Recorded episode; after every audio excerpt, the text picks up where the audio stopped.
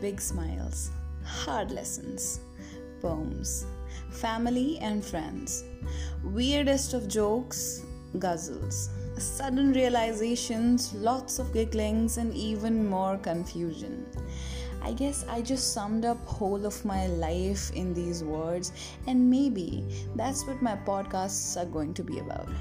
So hi everyone, my name is Vedihi Seni and I am just another Indian girl trying to make sense of my not so sensible life.